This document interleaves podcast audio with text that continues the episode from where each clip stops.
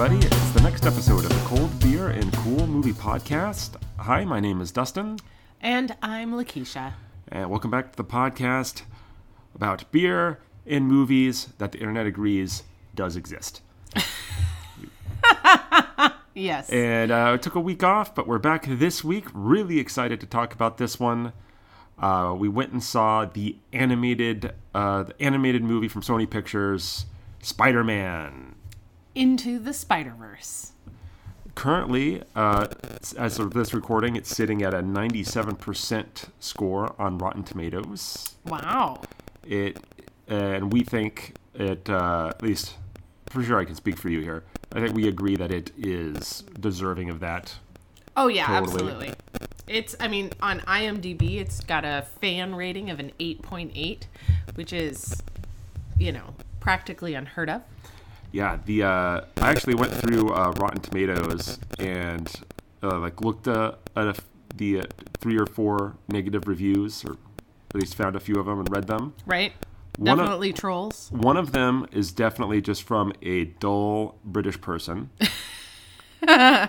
One of them is clearly written by a white person who prefers his superheroes white. Ah. Uh, he cl- he uh, claimed that this movie was clearly pandering to minorities. Okay. uh, screw that guy. And then another one was like, and I'll get, I'll mention the other one later because it's insanity.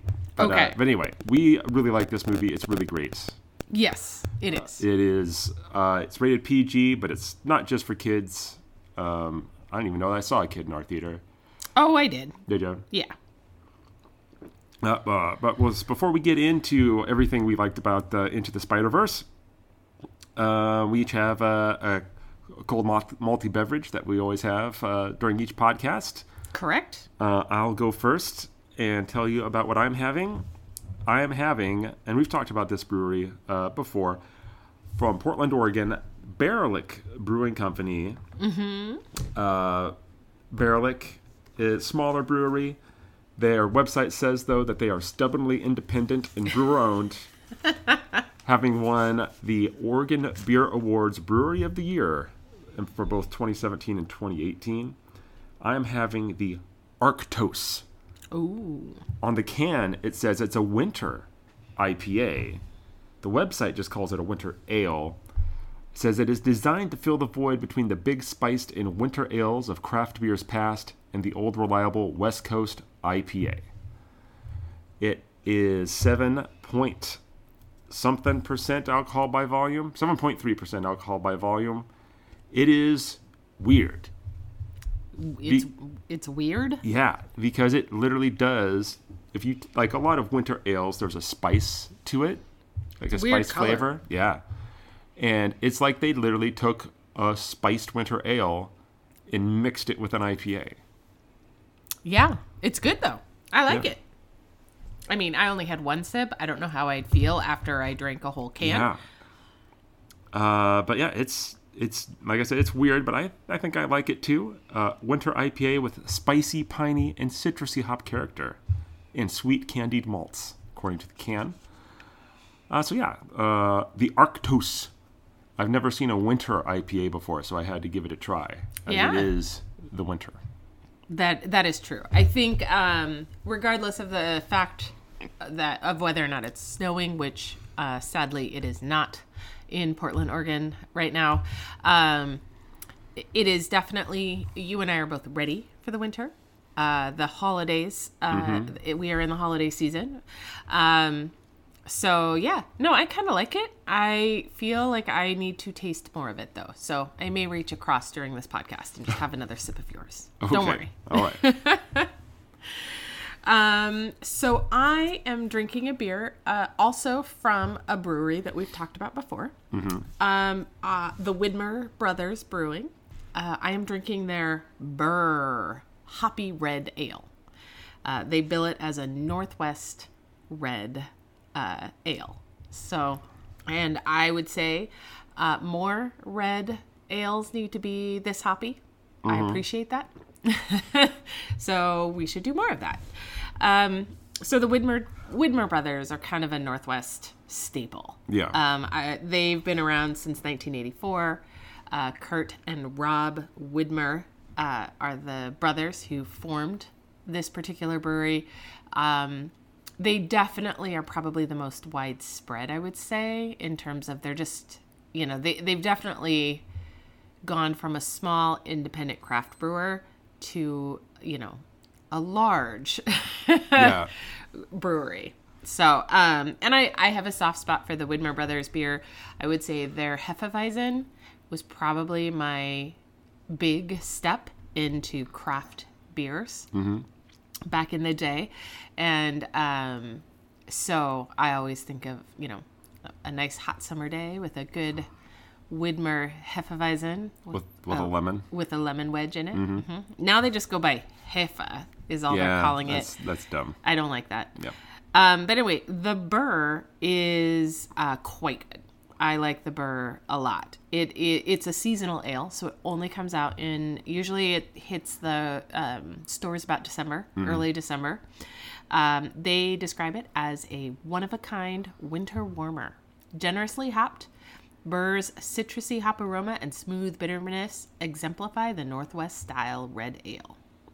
Um, it is got 50 IBUs, and so it's not like the hoppiest beer, but it definitely does a good job of um, creating that kind of hoppy bite that I really like in beer. Um, it's got a good mix of malty flavors, as reds often do. Um, but a lot of time the malt gets a little overwhelming in these things for me, and it, they're almost too sweet. Uh, but this, the the bite of the hops really uh, kind of cuts the sweetness of the malt, um, and there is a little little citrusy taste there. Yeah. So I really like this beer. It's one of my favorite winters. Yeah, I've always liked it too. And I want to say that in the past, they've actually called it a winter ale. Like They the, calling have. it a hoppy red, I feel is new. That is entirely true. I have no idea. I could not give that any sense of. Well, Don't know. okay, that's fine. I, all right, so uh, this week's movie, uh, Spider-Man Into the Spider-Verse, Yes. uh, super fun, super fun. Uh, I, I, I think we really uh, an additional bit of enjoyment because um, you know a lot of this movie is pulled from a bunch of different comic book runs, some Right. of which from people we've met before. Correct. So it's really cool. Um, I don't even know how to really summarize it. Um, Yeah, it's basically um I think what it is is it is it's a Miles Morales origin, you know, as Spider-Man. It's it's his, His origin, origin. story. But during that journey, it pays homage to many of the other Spider-Men yeah, that have been written about or mentioned about in other comic books. And then there is the the comic book run of the Spider-Verse, right? I mean, I guess there's multiple runs of that. But um so I think it just does a great job of kind of honoring the other Spider-Man uh, runs that have been done while telling a Miles Morales story. Spider-Men's Spiders Men. I'm not too sure what the correct way to go on that is. Yeah. But it's Spider telling- heroes, I guess, Yeah. because you got Gwen. Yeah. So uh, the Ultimate Universe is what in the comics is the universe that Miles comes from. Mm-hmm. Uh, just a quick. Um, in that universe, Peter Parker was Spider-Man, but he ends up dying Right. very young. In the comics, he dies quite young, and Miles gets bitten by a spider about that time and ends up becoming the Spider-Man of the Ultimate Universe. And this is a retelling of that origin story differently, uh, but not all the way differently, and then also pulls in Spider's men, Spider-Men's, Spider characters from other universes Right. to save the day. Correct.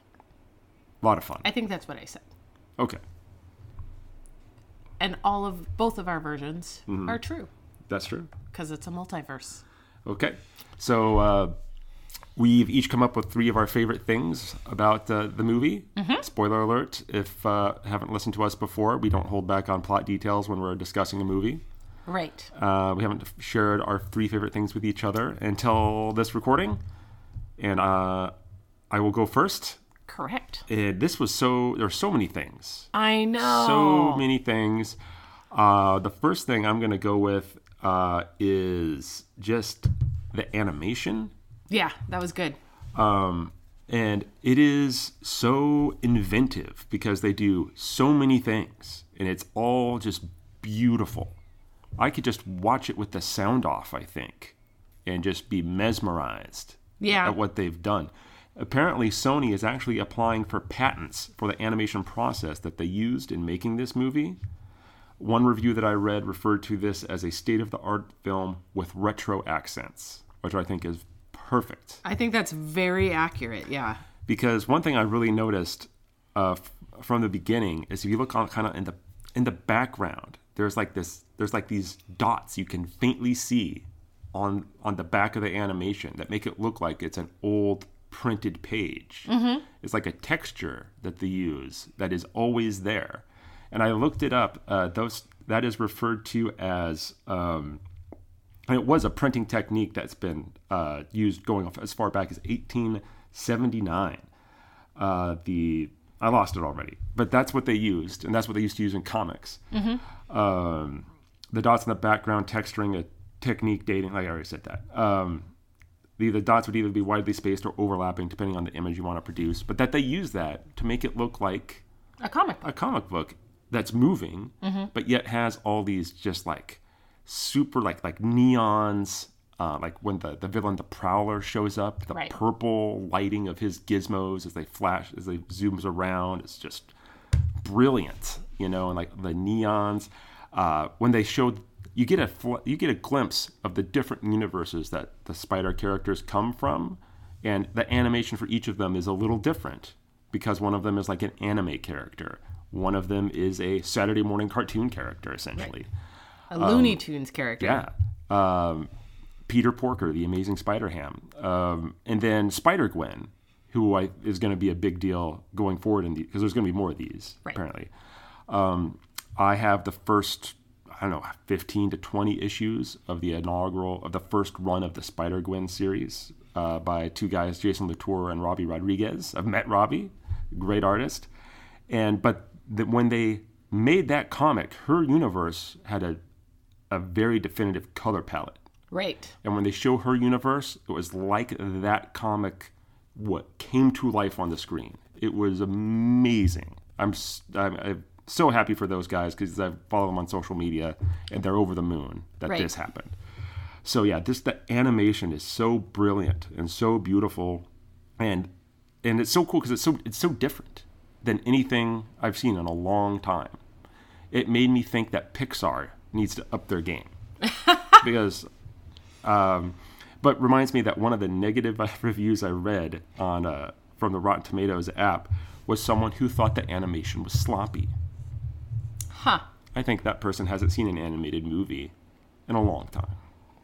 Yeah, I was gonna say that. That's a.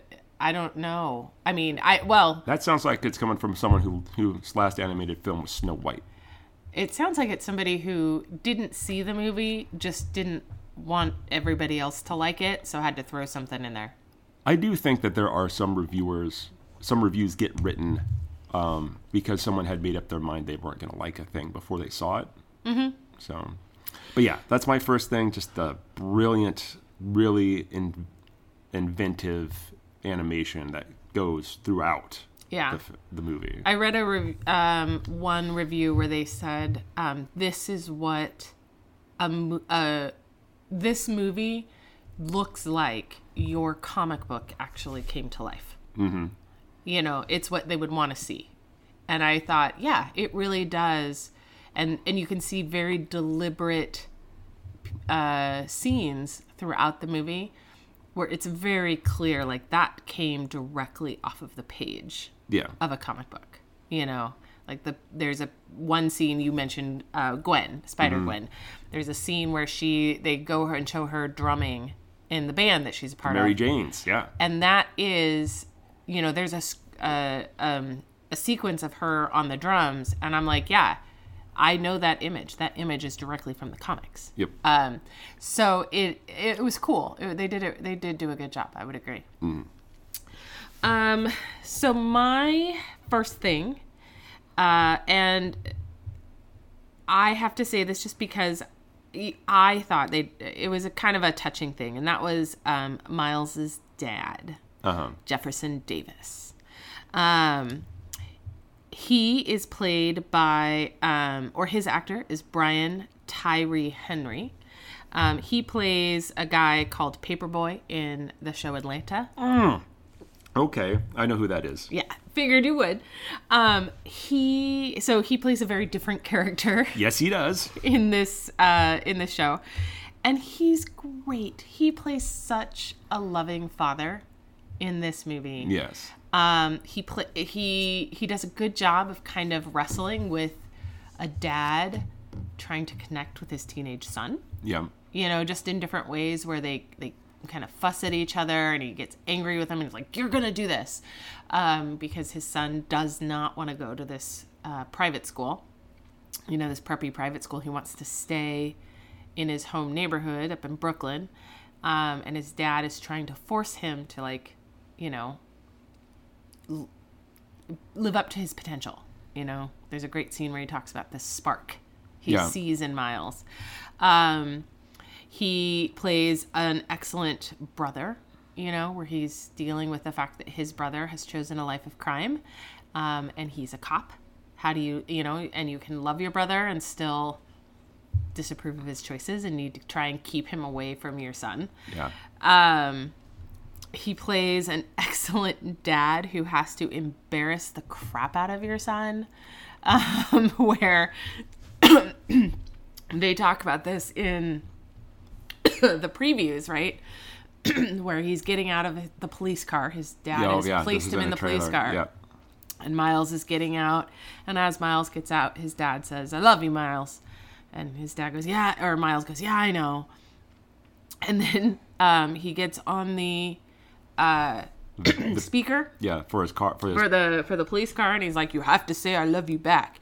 And Miles is having just a quintessential teen moment because there are so all the other students are Right. They just stop and watch him. Watching, and he's yeah. just like, Dad. And he's like, You have to say it back. You've got to say I love you. I love you, Dad. And you can just see, you know, it's such such an accurate portrayal of a teen Mm-hmm. who's just squirming in the spotlight. He's trying so hard to like be cool. Yes. Right?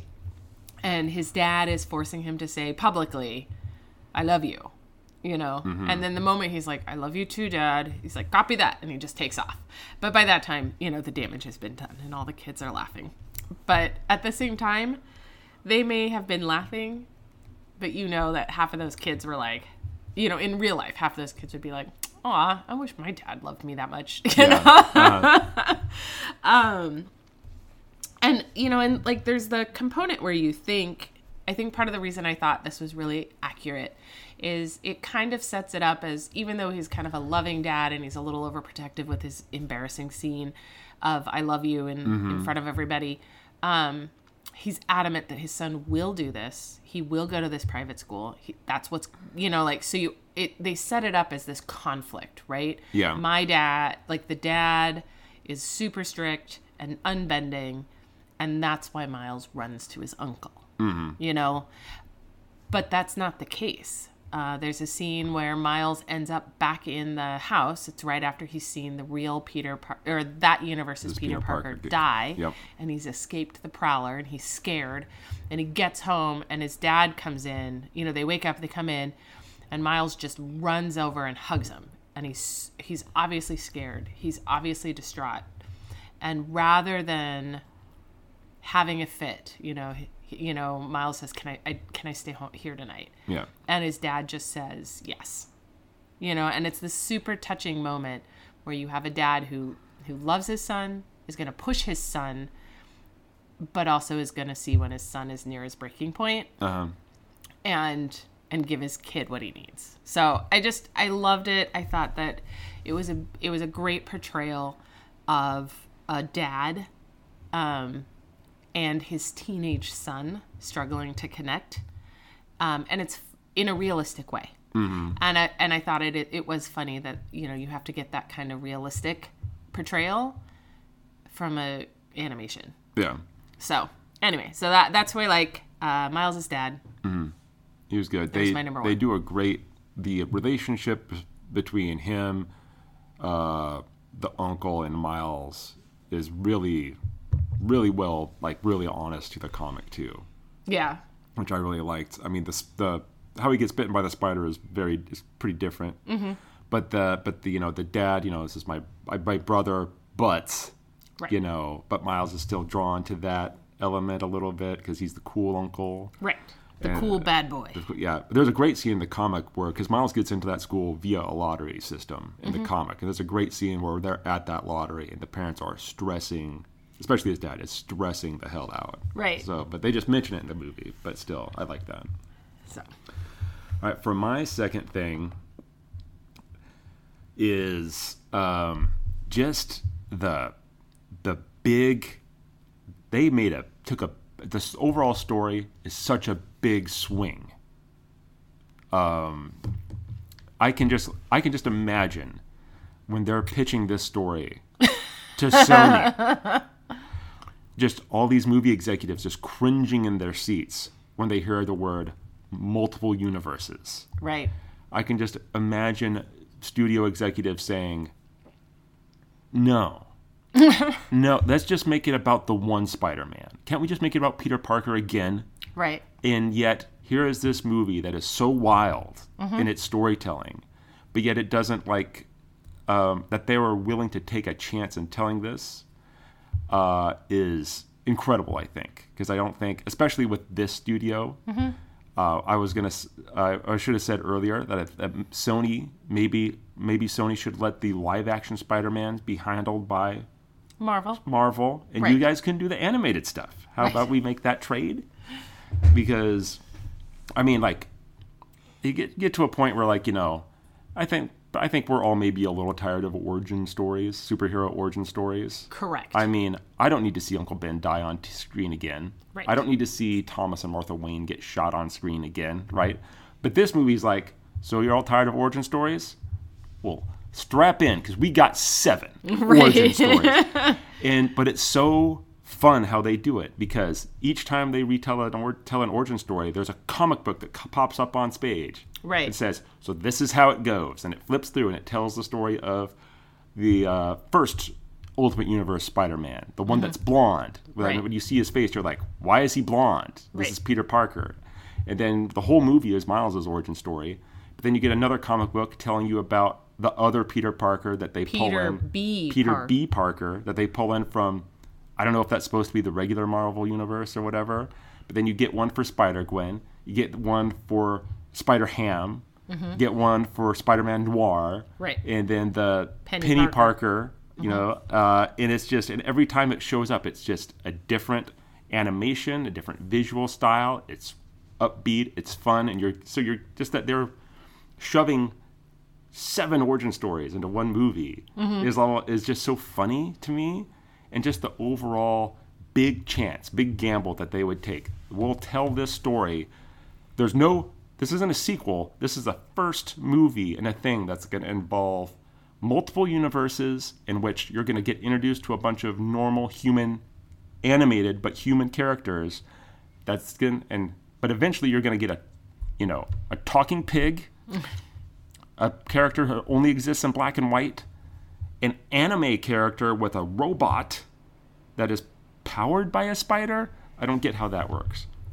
So just it is just a crazy premise that i can imagine just drove studio executive nuts getting made because normally they're just like dumb it down.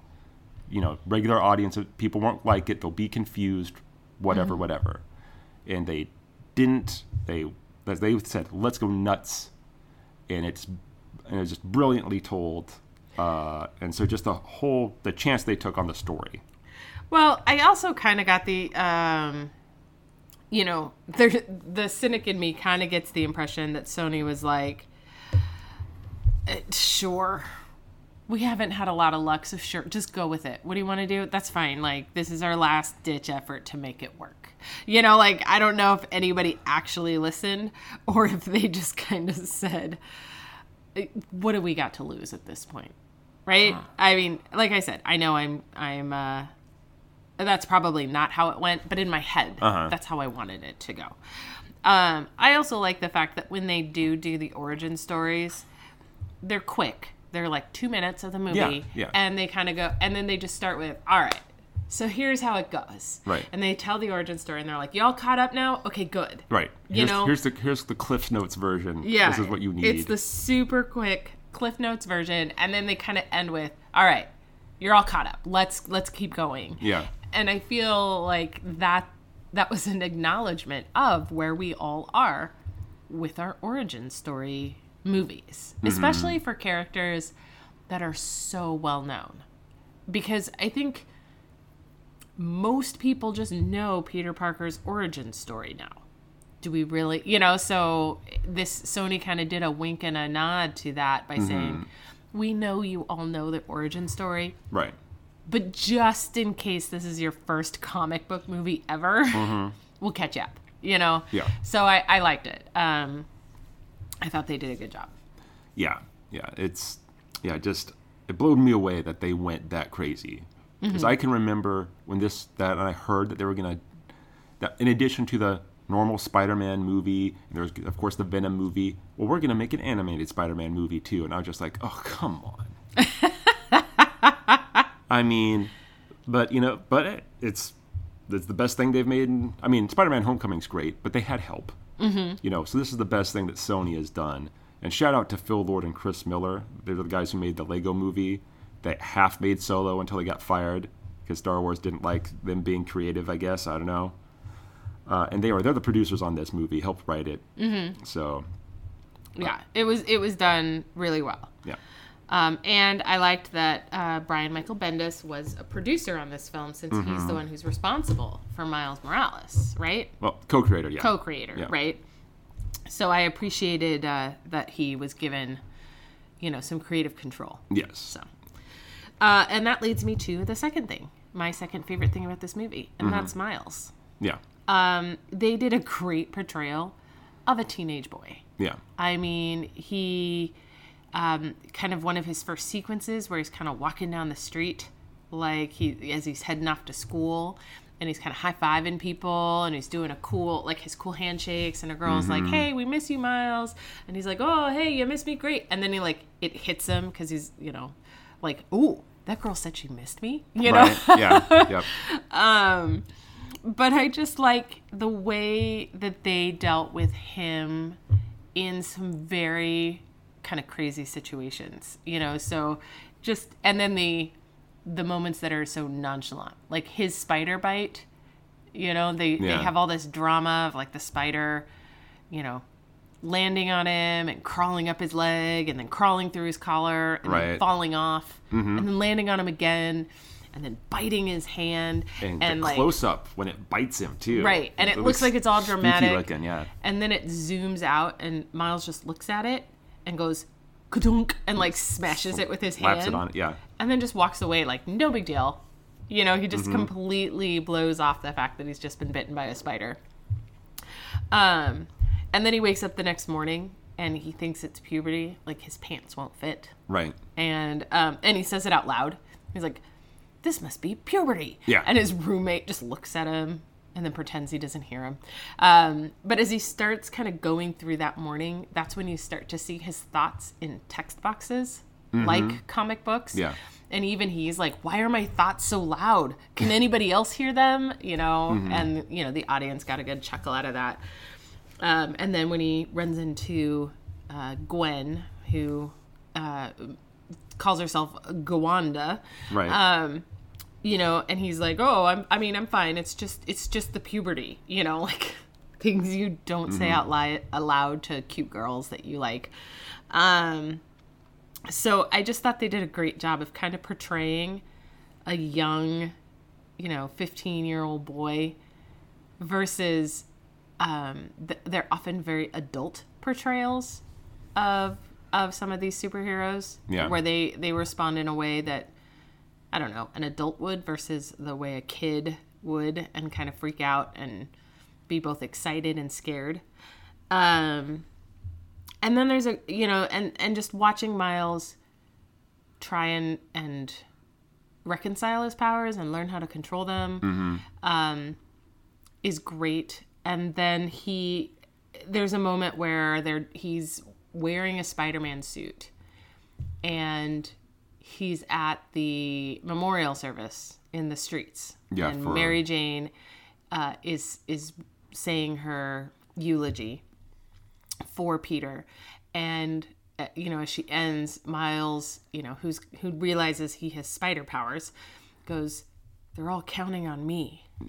And the guy and they the guy next to him is also in a Spider-Man outfit because most of them are, and he's like, "Well, you know, maybe not you specifically." Yeah, I think it was, I think she means it more like a metaphor. Right. Uh, and um and then there's the moment where the prowler almost kills miles Right. you know he's in his outfit and he pulls up his mask and he just cries you know like uncle aaron and they did this great little you know it's it's a short sequence but the, a very good portrayal of a scared kid yeah. who's out of his element, mm-hmm. who realizes he might die, and also realizes that it's his uncle who might be killing him. And so he, you know, like he suddenly realizes that his uncle Aaron may not be quite as cool or as awesome as he thought, Yeah. you know? And so you just, I think the animators did a great job of, of portraying on his face just a scared kid who's way out of his depth. So, um, so yeah, and then and then as Miles takes his leap of faith um, and and figures out his powers and accepts them, it's just really good. Yeah. So um, I love what they. I love how they drew Miles. I love how um, the actor. I think his name is Shameik Moore. Hmm. Um, I I loved what he did with that character. Um, just I, I they portrayed accurately for me what a, te- a teen kid. Yeah. So All right. Well, for um, my last thing, since you took Miles, I will take uh, Peter B. Parker, as voiced by Jake Johnson. Um, this is this. So after uh, the first Spider-Man gets killed by the Kingpin in this universe, and there's a sequence with a crazy collider, and this is what pulls all the other people in from the different universes right, and it pulls in this P- Peter B. Parker. And I don't, and I, I want to see this again just so I can see if I could tell if he's meant to be coming from the the main Marvel universe, what's known as the six one six mm-hmm. universe, because he is well the Spider-Man you first meet, the blonde one. He's like got a great life. He's like you know not only is he Spider-Man, he's good at it. He's in love, you know, with Mary Jane. I think they're married. Um, right, everything's aces, right? This Spider-Man shows up and he's divorced from Mary Jane. Right. You know, he's got he hasn't shaved in a while. He's put on a few pounds because he's kind of down on his luck and living in a crappy little apartment and you know, crying in his spider suit in the shower. yeah, yeah, and and he's just, I mean, Jake Johnson's a really funny guy, uh, and he's great with the dialogue that they give him as he shows up, and he and Miles meet, and Miles wants him to, you know, show him the ropes, Right. like because the previous Spider-Man was going to before he died, and he's initially like, no, probably not going to do that. You know, this, he wear they have him wearing sweatpants. Yeah, you know, because you can tell he's like, you know, he- he's a little concerned about his figure, as it were, and just how uh, I don't know. He's just such a good, you know, not the spy, not the complete heroic Spider-Man you expect. yeah. Um, Definitely a little bit more cynical about the world. for sure, for sure. And uh, and I just and um, but still at the end, you know, trying to trying to be the hero, trying to Right. do the right thing. The sequence when they're gonna go to uh, back to the, the bit before the big throwdown at the end, and they're all and he's gonna make Miles stay behind Right. and he has him, and Miles is trying to get away from him, and he has him. He, Peter's on the ceiling, and he's holding on to him, holding him up, up, up above the ground. And he said, because Miles has different powers. He has like a venom blast he can use. He can turn Invis- camouflage himself. And Peter says, then show me wrong. Venom blast me right now on command, or turn or turn invisible so you can get by me. Do it, and you can go." And he can't Right. and it's just such a I don't know a really powerful scene as like the the hero that Peter that Peter Parker has been really comes Right. forward again. He's like, "This is the right thing. I know you want this, but you are not ready," and webs him into his chair, and they're gone. Right. You know, I love that sequence, and it perfectly sets up the, of course, the you know Miles getting his shit together sequence. Right. right? But that isn't as fun to watch if Peter B. Parker does a good, good job of, you know, I don't know, putting him in his place isn't the right phrase, but letting him know, you know, no. right. I'm the adult here. No. Right. Almost as if like that's what, you know, he remembers what it was like to be because they Mm-hmm. talk about he's been Peter Parker or he's been Spider-Man for 22 years. Right. Right? So And- he's in he's like 39 or something like Yeah. that. So, um 38. And so it's almost like he kind of remembers like 16-year-old me, you know, what what allowed me to get ready. Yeah. Mm-hmm. And you're just not there yet. You know. Um and he I, I also liked his character he's my honorable mention mm-hmm. you know was uh, peter b parker um and just like so they talk about he mentions that part of the reason they got a divorce is because mary jane wanted kids, Kids. and he doesn't and there's even a point in time where he's um he and Miles are working on on something and Miles is getting it. He's like, "Yeah, good job, kid. That's great. Wait, do I want kids?" Yeah. You know, just right in the middle of the sequence, which is hilarious. Um and yeah, you can really see kind of what a traumatized what uh, that kind of trauma might do to a superhero over time.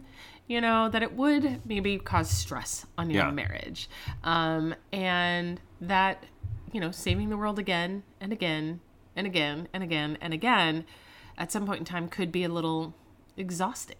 Yeah. You know, I like that they show him at the top of uh, one of the big skyscrapers drinking coffee. yeah. You know, just having his day. Um, and then uh, just his They're just their their back their chemistry back- together, yeah. their back and forth is really great. Mm-hmm. And I love how he's like he's figuring out the you know like the or he's talking about kind of like the the tropes of superherodom. Like there's always a thing. There's always a, a goo- he calls it a goober. There's Right. always some sort of science device that does the thing that you know shuts the thing down or does the whatever. Right. We just got to find that. I call it a goober. right. Yeah, there's all sorts of stuff like that that, that he talks about, which is really fun. Mm-hmm. And just yeah, and just their chemistry together, and and as Peter like kind of pieces together, okay, this isn't my universe, but it's similar. You know, like when he figures out the one doctor, the one scientist lady is that is this universe's Doctor Octopus. Right. is funny. Right. Liv. Yeah, And that she, yeah, he's like, wait, do your friends call you? call you uh, Doc Ock. She goes, no, my friends call me Liv. My enemies call me Doc Ock. Yeah, Right. that- It is fantastic. Yeah. Yeah. Especially as they're also running down and, and Miles has gathered both the monitor and the hard drive of the desktop computer. Right. And Peters just picks up the monitor and is like, good news. We don't need Need 'em." that. Right. and throws it away. So, yeah, I, I think Jake Johnson did a great job. uh-huh. Um, Peter B. Parker is fantastic. yeah. So, um, and that so my number three is is Aunt May, Okay. and there's some great sequences between Peter B. Parker and Aunt May too. But what I like about this universe's Aunt May is that um, she's kind of a badass. Mm-hmm. So she's not surprised that all of the Spider-Men have shown up at her house. Like she kind of opens the door and she's like, "Oh, it's about time." Like she's expecting them. Um, she ha- like Spider-Man's lair is underneath of her house, and she has the password, right? Like Yeah. the key, so she can get down there.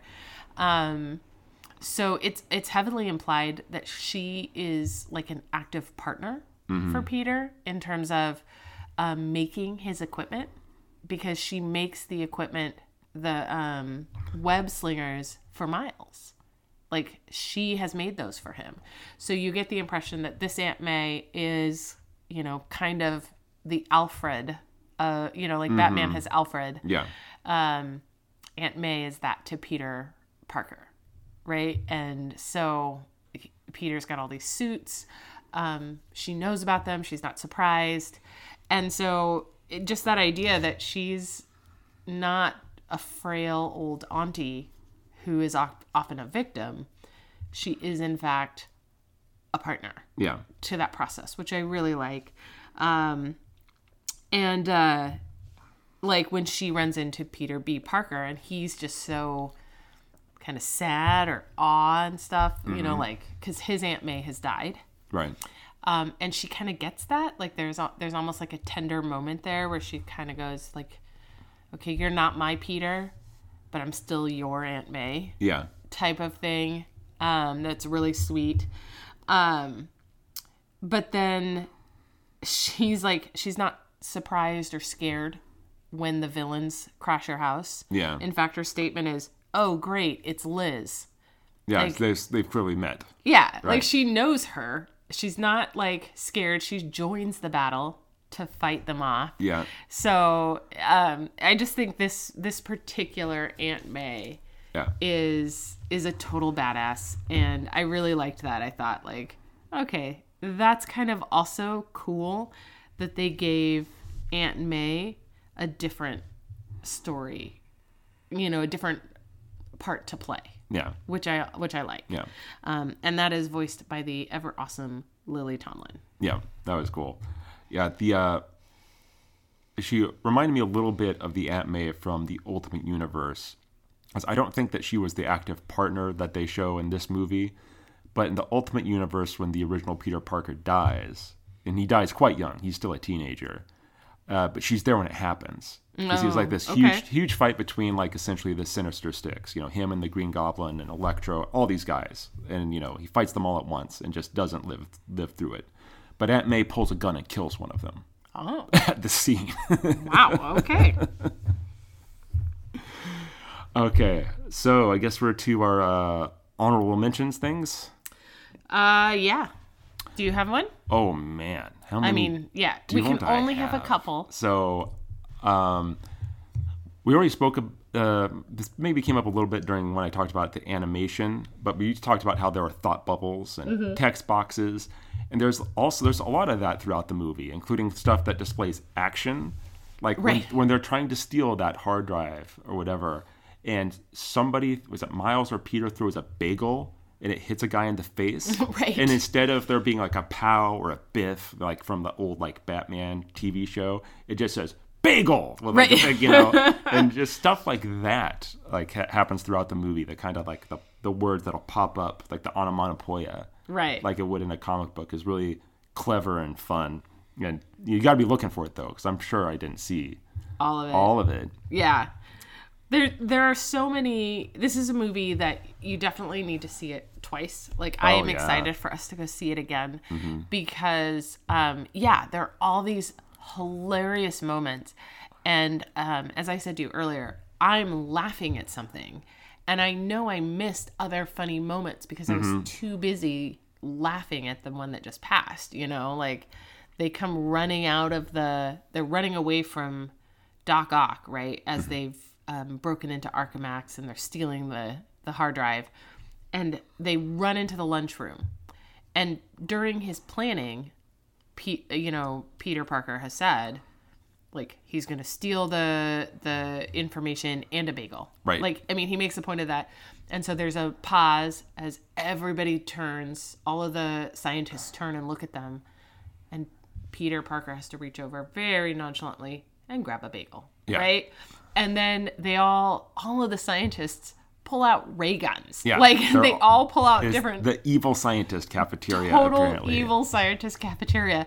And as they run, they, one of them goes, "He stole a bagel!" Like, Yeah. Mm-hmm. like that's the big deal, and that's why they're chasing them. Yeah, Um, yeah, it's a, it's it's a good. There's a lot of good moments like that. yeah. I like. Uh, they actually show one particular, just one thing I want to see when we go see it again. They show like after the collider thing happens and it pulls in everybody from the different universes. There's actually like a little map, and it shows because Marvel has a system to like numerically identify each alternate universe in the Correct. comics.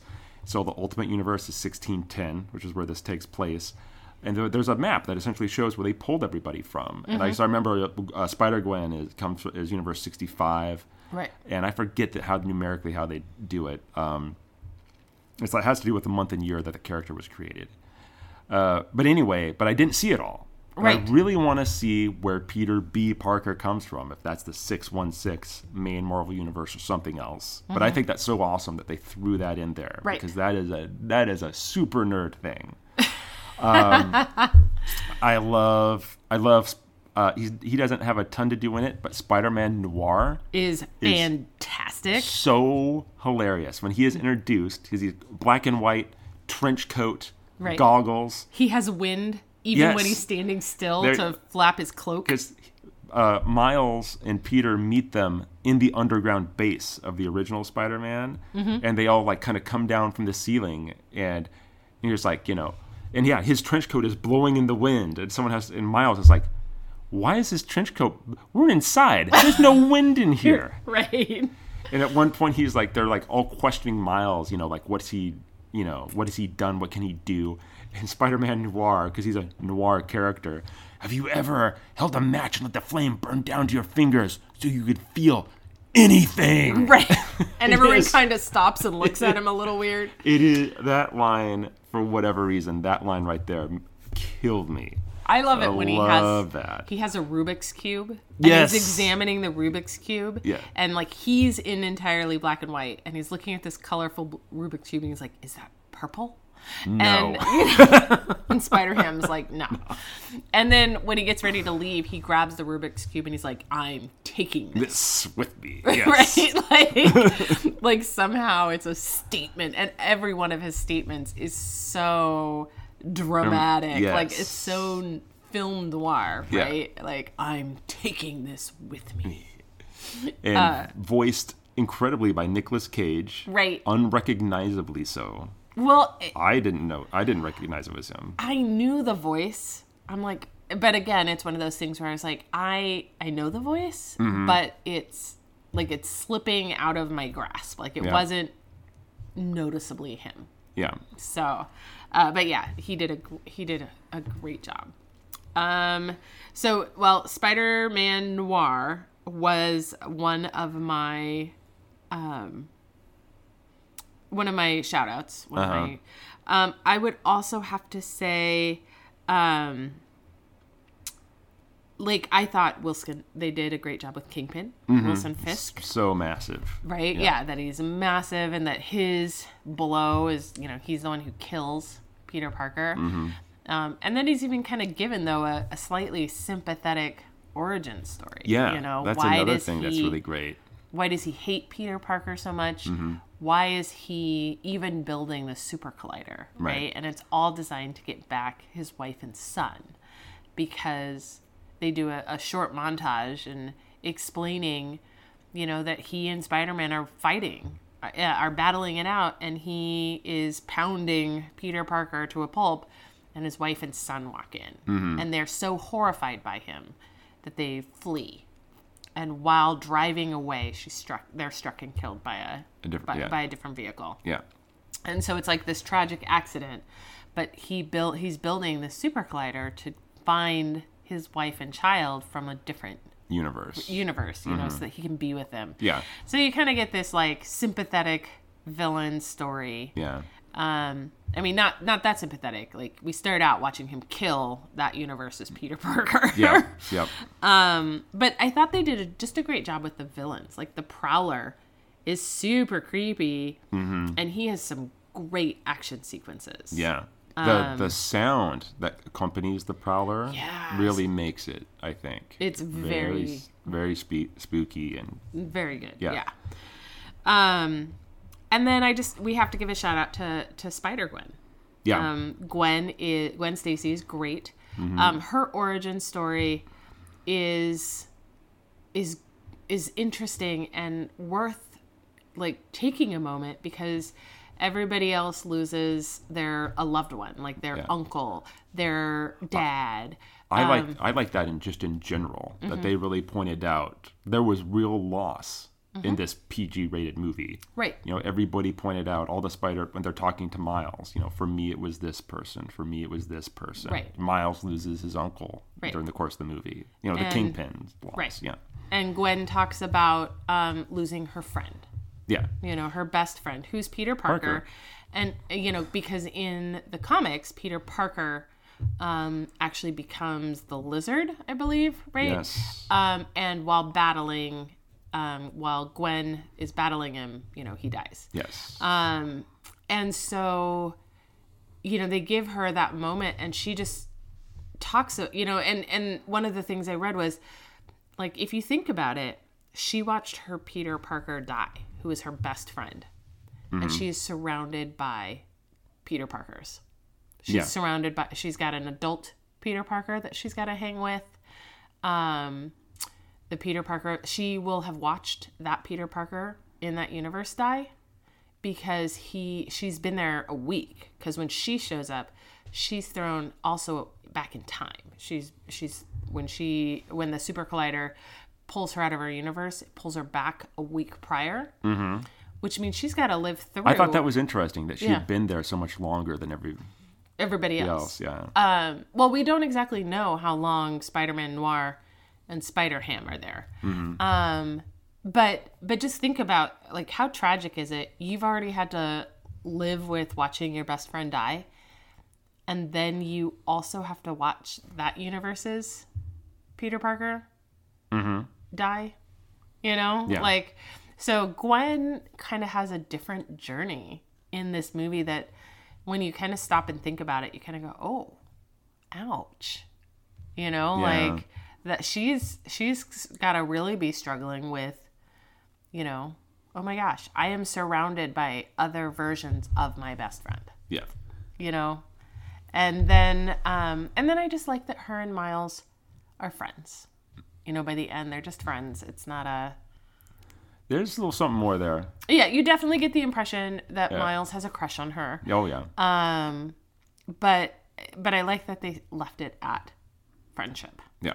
you know that they pull and there had been a previous version where they were you know going to be there was going to be more of an interest in there but they took that out and just left it with Yeah. friendship Yeah, the um, the the universe that Spider Gwen comes from is called. I just looked it up. It's called Earth sixty five because they're referring to the first appearance of Gwen Stacy, Gwen Stacy, which was in nineteen sixty five.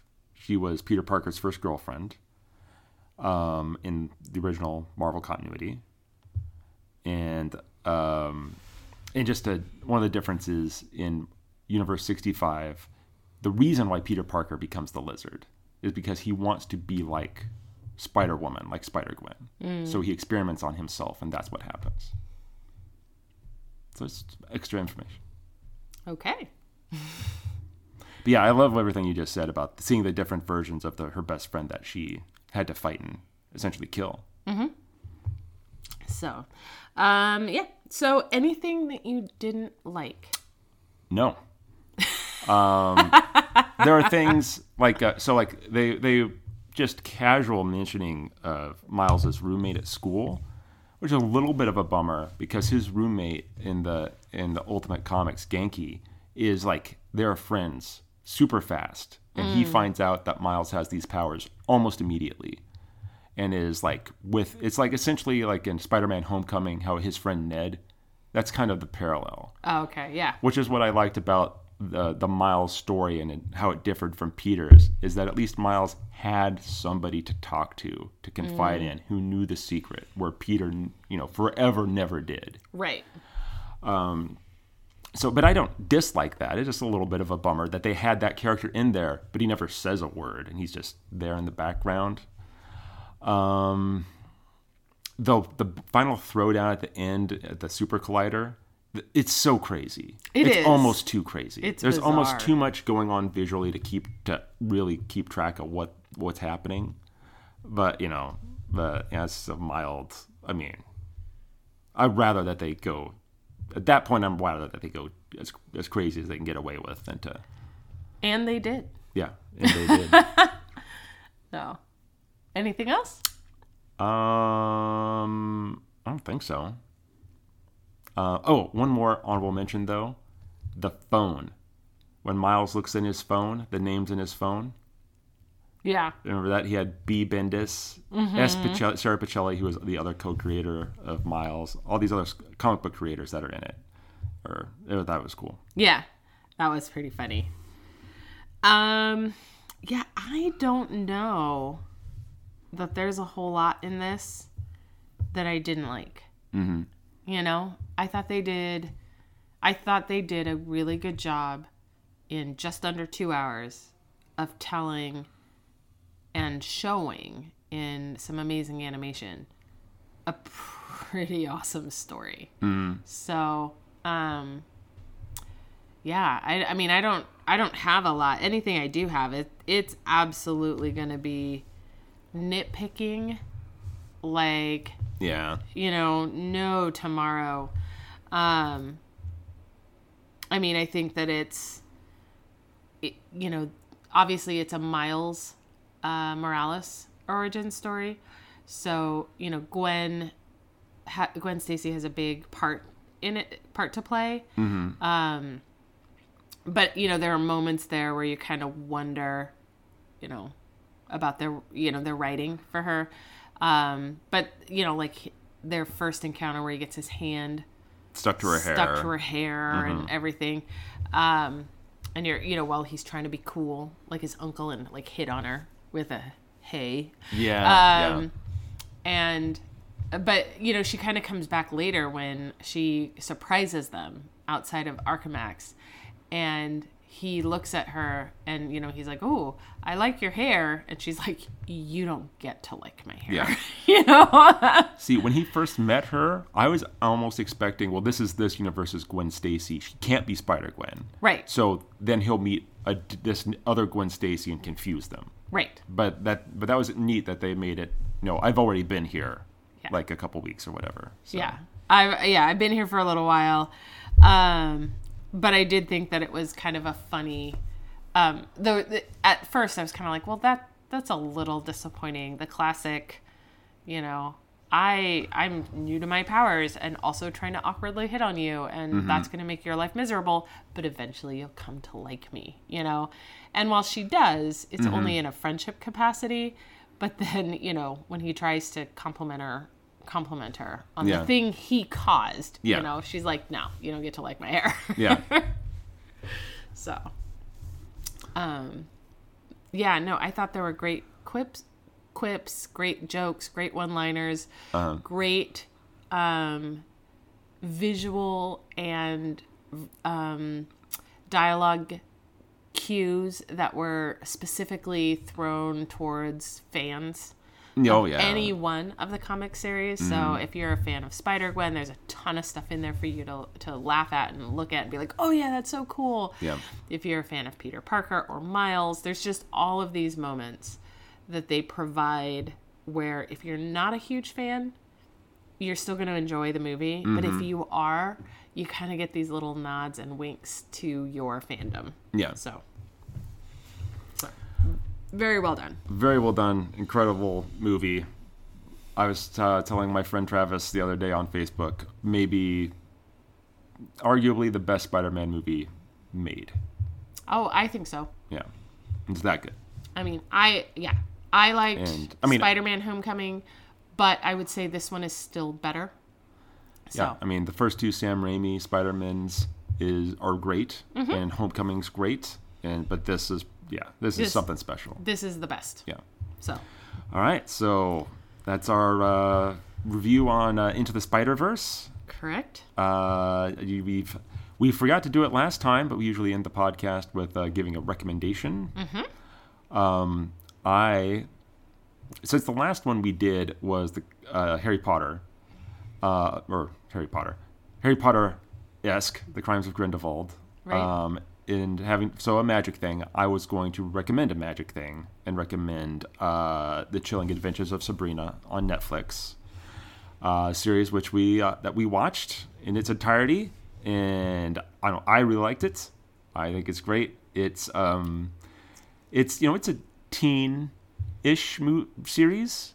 Like if anybody watches Riverdale on the CW, I haven't actually watched that show, but I but it, I'm sure they're similar. But I but this is darker because Yes. because murder happens on this show. Yes. legit murder and uh and uh and the words praise Satan are said a lot. to us, it was never not funny. It, Yeah. it made us laugh every time. Uh, so yeah, it is a really well done, um, darker, teen-ish uh, series, which is pretty faithful to the comics that I read that it's based on. So that's that's my uh, recommendation, other than to go read any of the the Spider runs, the comics that the Spider Verse was based on, because they're all available and cool. All right. Did you have any? So, um, so we we watched this, and um, I am going to recommend it, even though we didn't do a podcast on it. Okay. Um, so we actually we actually watched two movies that we had talked about wanting to watch. Uh, one of them was a recommendation, um, and that movie was called Sorry to Bother You. Yeah. And you and I both watched it, Yeah. and I think we got, we both got done, Uh huh. and we were both um a, a little at a loss for words Yep. Because it is just bizarre. Yes. It starts out kind of as a satire, commentary on just, you know, Capitalism. yeah. Yeah. That's what I took from it. Um, and then it takes this weird psychedelic trip Hard into right turn. absolute crazy. Yes. Um, and I mean, there's, there's, There's a science fiction ad um, portion that comes in at the very end that I didn't see coming. yeah, it there's um weird horsemen, or I mean, they actually have a name. I forget what it's called. It's like they're equ- Equim, yeah, equisapiens is what they are. human horse hybrids. Yeah. Yeah, and you see them, all of them, Yes. Yes. from head to toe, and everything in between. Yeah. Because they're nude. Yes, Uh, it's wow. so, um, yeah. So it's just, it's just weird. Um, I do think you know it's if you're it, if you like bizarre things, totally should go see it. Yeah, Um, it has a great, a couple of great performances by um, Tessa Thompson, um, who's in it, who's who's really funny and really good. Um, Steven Yeun, who is oh, from walk, of Walking Dead yeah, fame. he is Glenn He's solid in it. of Yeah. Walking Dead. He's pretty good. Um, Armie Hammer is tripped out and crazy in Yeah. this movie. Um, and then the lead character, Cassius Green, is played by um, Lakeith Stanfield, Yes. who, and he does a good job playing kind of a, I don't know, he starts out kind of as a slacker, Yeah, and then he gets pulled into the capitalism you know, telemarketing job. yeah, that he excel ends up excelling at. Yes. Um, but anyway, so I I recommend it just because it's a pretty trippy movie. Um I still don't know how I feel about it. Same. And I think because neither of us knew what to do with the movie, it was very difficult to do a podcast on. Yeah. it's uh yeah. Um what was I going to say? Uh it's it's just so strange. yeah. Oh yeah, but sh- uh, also uh shout out to Tessa Thompson's earrings Yeah. throughout the movie. Those are pretty great. They're pretty they're pretty spectacular. There's a scene where she does this performance art thing and what she wears was um indescribable so anyway, uh so it's it's a recommendation uh thank you uncle dave for recommending it to us to watch yeah. however we are both s- still a couple of weeks later now highly perplexed by what we saw. Yeah. So uh, that's why we didn't do a podcast review on it.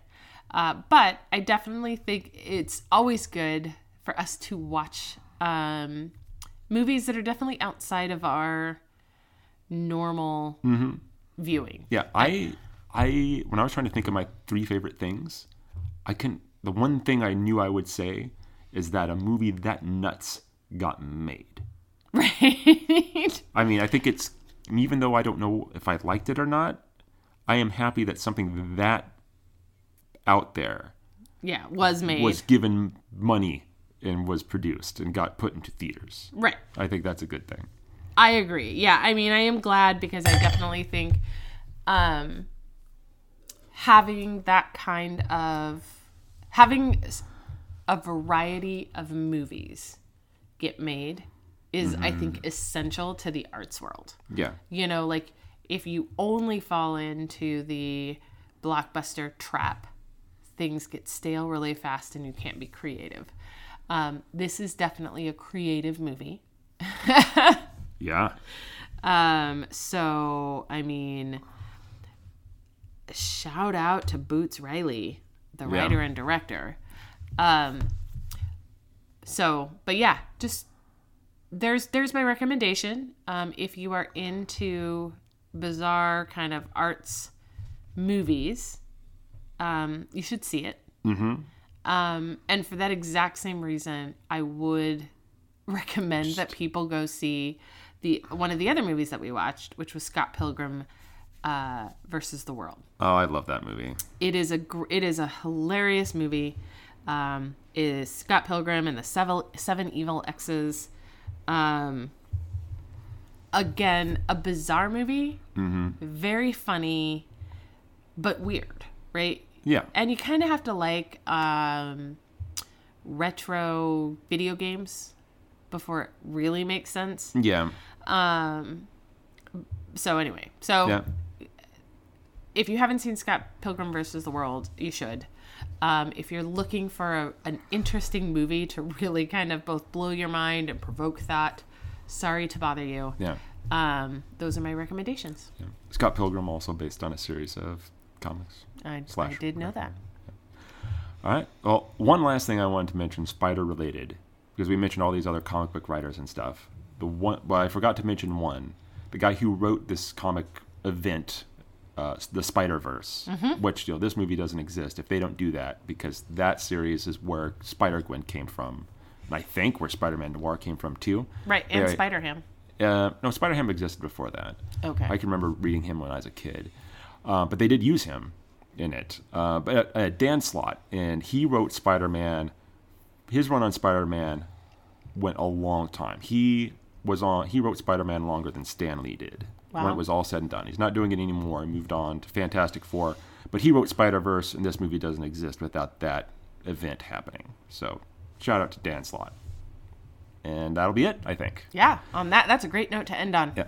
And uh, so until next week, when we're going to uh, jump into the ocean, Right, uh, we saw, actually, we've already seen it. We've seen Aquaman. right. We got into an advance screening, so we got to see it with a, uh, a theater full of people Mm-hmm. uh, one week prior to its big release. Yes. So, what did we think of it? You'll have to tune in next week after you all get to see it. That's correct. All right, so until next week when we're talking about uh, Aquaman, thank you for listening to the Cold Beer and Cool Movie podcast. Uh, you can find us on SoundCloud and iTunes and lots of other podcasting apps. Uh, shoot us an email and tell us how awesome you thought Spider Verse was, because you will think it was awesome. Anyway, email us to dd- ddkpodcasting at gmail.com. Uh, recommend any other movies or beers for us to try. Uh, rate us on any of the other previous places at iTunes or whatever. That'd be cool too. All right. Until next week. Go see a movie. And thanks, everyone.